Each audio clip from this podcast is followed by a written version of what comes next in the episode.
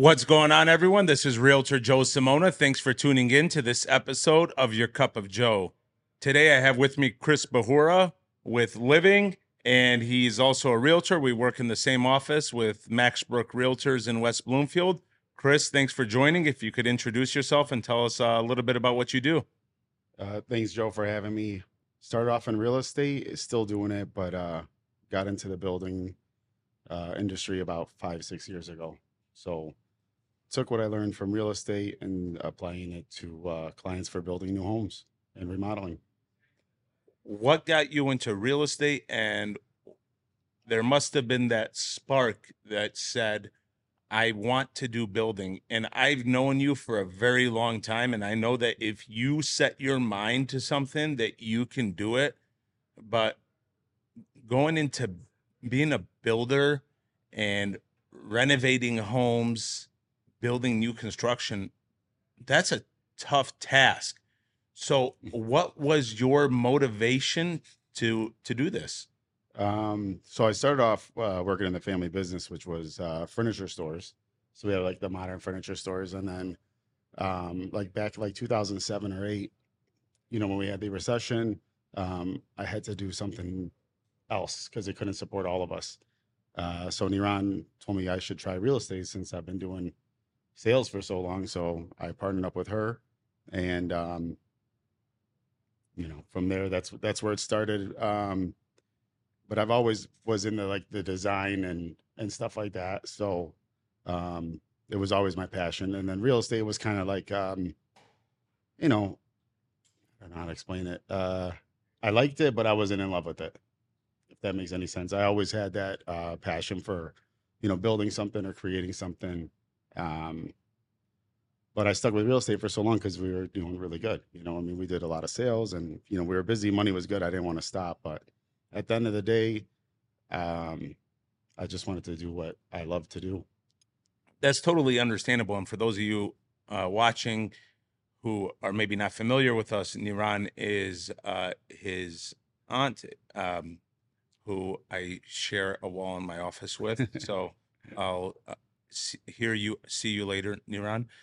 Um, no, but a lot of times when you jump into something that is related to the field that you're in, for example, jumping, uh, being a builder, and then, you know, you were in real estate. A lot of times when you jump into a field that's related to your line of work, such as you're a realtor, but you became a builder as well, Mhm. It makes you appreciate real estate more. So you liked real estate, you didn't love real estate, but I have to imagine that now that you love building, it also gives you more appreciation for real estate. A hundred percent. Actually, I, I learned I learned a lot from real estate and applied it to building. Um, what customers like and what they don't like. You know, when we're showing houses, they say, "I wish the kitchen was bigger. I wish this was that." So you can actually apply that to what you're building or what you're designing or you know remodeling for somebody. So um, without that knowledge or the experience from real estate, I don't think I would be as successful as I am in in building because you understand what people want for so long. Absolutely. And that's great information. Do you oftentimes have clients in the building and remodeling aspect calling you or the building and remodeling field calling you saying, Hey, I am going to list my house or I'm going to move into a house that I just purchased. I need you to come do some work to the home. Yeah. Oh, a lot of times. Um, whether it's fixing something to get it, you know, listed or painted. Um, and also I've been doing a lot of uh, construction loans. So trying to find somebody a house, in, you know, in this market, um, their budget is, you know, let's say 600, but there's really nothing nice for 600. So we'll go down and we'll look for something in the 400s, 450s, and do a construction loan uh, for the difference. So we can actually remodel it and make it, you know, what they want, um, and and still fit their budget. So it, it does help to do both. We'll be talking to a lender who does a lot of construction loans. What are some of the most common issues that you see as a builder in homes that people may have just purchased. For example, me as a realtor, and I'm sure you in uh, real estate prep your clients before they go through a home inspection on what to expect as the most common issues that may arise. Some of the most common issues are um, the downspouts are not draining far away from the house, or siding is going to need to be repaired and or replaced, or um, there's going to be issues with electrical panels.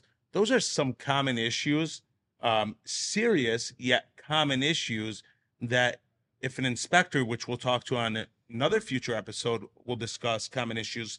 But those are common issues that I prep my clients for. What are some of the most common issues that you see as a builder, even if you've seen it through the realm of your real estate profession? I have to say, uh, gutter downspouts are the that's number one. You see it all the time, and it's uh, the easiest to take care of. But if you don't take care of it, it becomes you know from a hundred dollar fix of getting the extended um, downspouts and draining it the right way. If you don't take care of it, you're talking about foundation issues, water issues, um, and that's the worst thing you can do. So I think the easier fixes, uh, if they go unchecked, you're going to have a big, big problem in the future. Uh, So um, th- that's interesting that you say that. Um, there's also radon, um, and radon is an odorless gas, depending on the area that you in. But in the Tri County area, I believe it's like one in every six homes Mhm. test above the EPA standards for radon. And radon is such an easy fix. Putting in a radon uh, mitigation system slash remediation system, it's depending on if it's going through a sump pump or through a chimney, it could be it's probably around twelve hundred dollars. But if you don't fix it, radon is the second leading cause. I believe it's the second leading cause of lung cancer behind smoking.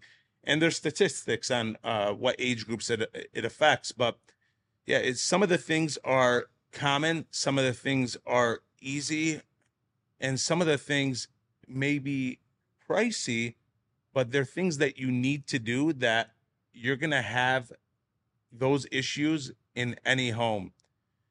What as far as construction and as far as building, what do you enjoy most about the process? Um, I will say real quick though, uh, regarding radon, if you get tested and you don't have radon, any you know any radon detected, um, you should check it every couple of years, anyways, because it's an odorless gas. But depending on where it's moving, you might not have it this year. Next year, it might, you know, it might swing your way. So it's it's some if you use your basement a lot, that's always something I would say. And you can even get a home uh, radon test, you know, but it's worth it for a couple hundred bucks every couple years just to just to make sure. Um, as far as my favorite part is, uh, I like to see the transformation of something that's old or you know uh, that needs work, and then you you know you revamp it or you you change just a couple things, knock down a wall, just do a couple. You know, sometimes a small change is a big makes a big difference. So I love just seeing, you know, from where it was and the the end result. I think it's fun. It's fun doing it. Yeah, it's it's seeing the end result and knowing that you were a part of the process Yeah. is definitely um, rewarding. And one of my previous episodes, when I was talking with the mortgage lender, they were talking about their exhilaration of seeing that first time home buyer at a closing table and or any buyer and then reaching across the table and giving them a hug and being excited. So in building and in real estate, when we know that we've done our job in building you specifically in real estate, both of us, when we know that we've done our job, it truly is a great feeling and gives us that exhilaration when we know that we served our client like we should and when we went above and beyond without seeking recognition for that which is one thing one of many things that I applaud you on. You always go above and beyond, and I see it in real estate work, even if it's deals that we're not working on together, if it's not a deal that we may have together, and I see it in your building work and your construction work. Um, you go above and beyond and I'm a little more in tune with the process, so I recognize it.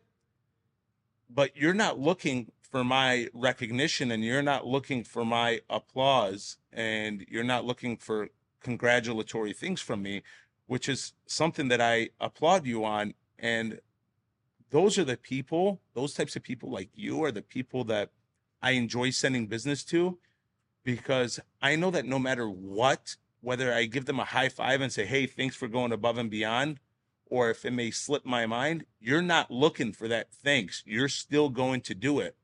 Uh, because to you, similar to me, it's like you're looking, you're not looking at the one deal, the one, uh, you know, build job that we may do together. You're looking at the future deals that we're going to do together.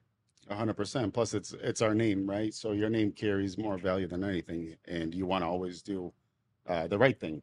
You know, whether you get recognition or not. Um, if you see a problem, you fix it. You take care of it. And you make sure. And I tell people, I'm I'm pickier than they are, which is true. Like I'll notice stuff that they wouldn't notice, and just because I don't like it, I'll fix it That or I'll take care of it. Yeah. That happened on a recent job that I uh, uh, that I had you and your uh, team go out to. There was something on, on a ceiling that Yeah, that we yeah. didn't notice. So, Chris, you do also commercial uh, building and renovation, correct? Yep.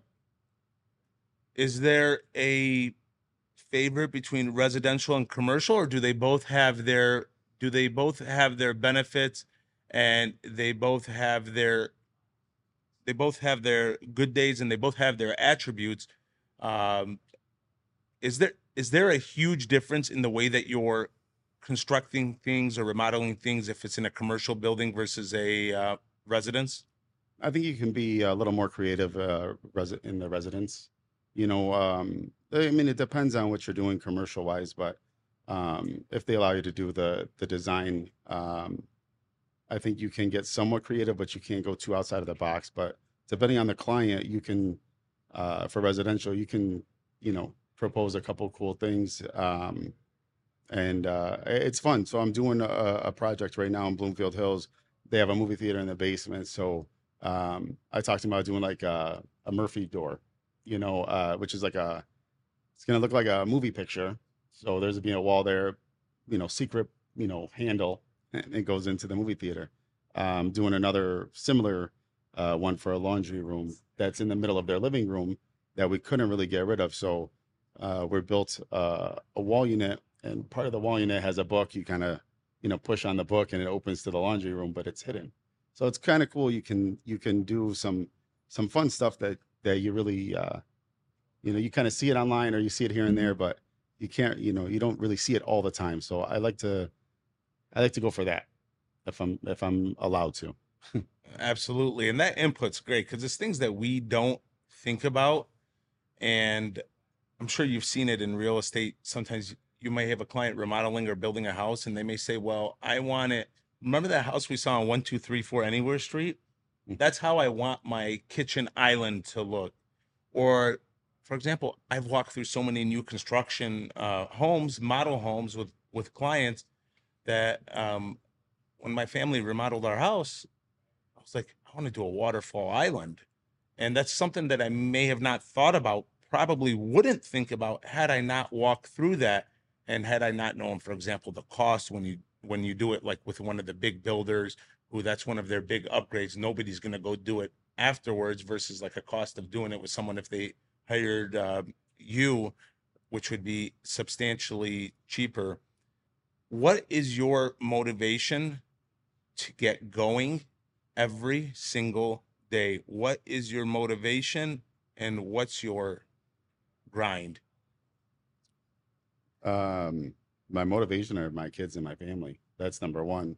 And um, I think being able to, um, you know, the creative outlet, you know, um, I think that's really the the drive. That's what's fun for me.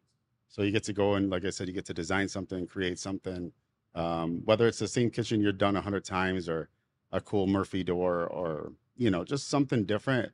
It, it's to me, it's just fun uh, putting it all together.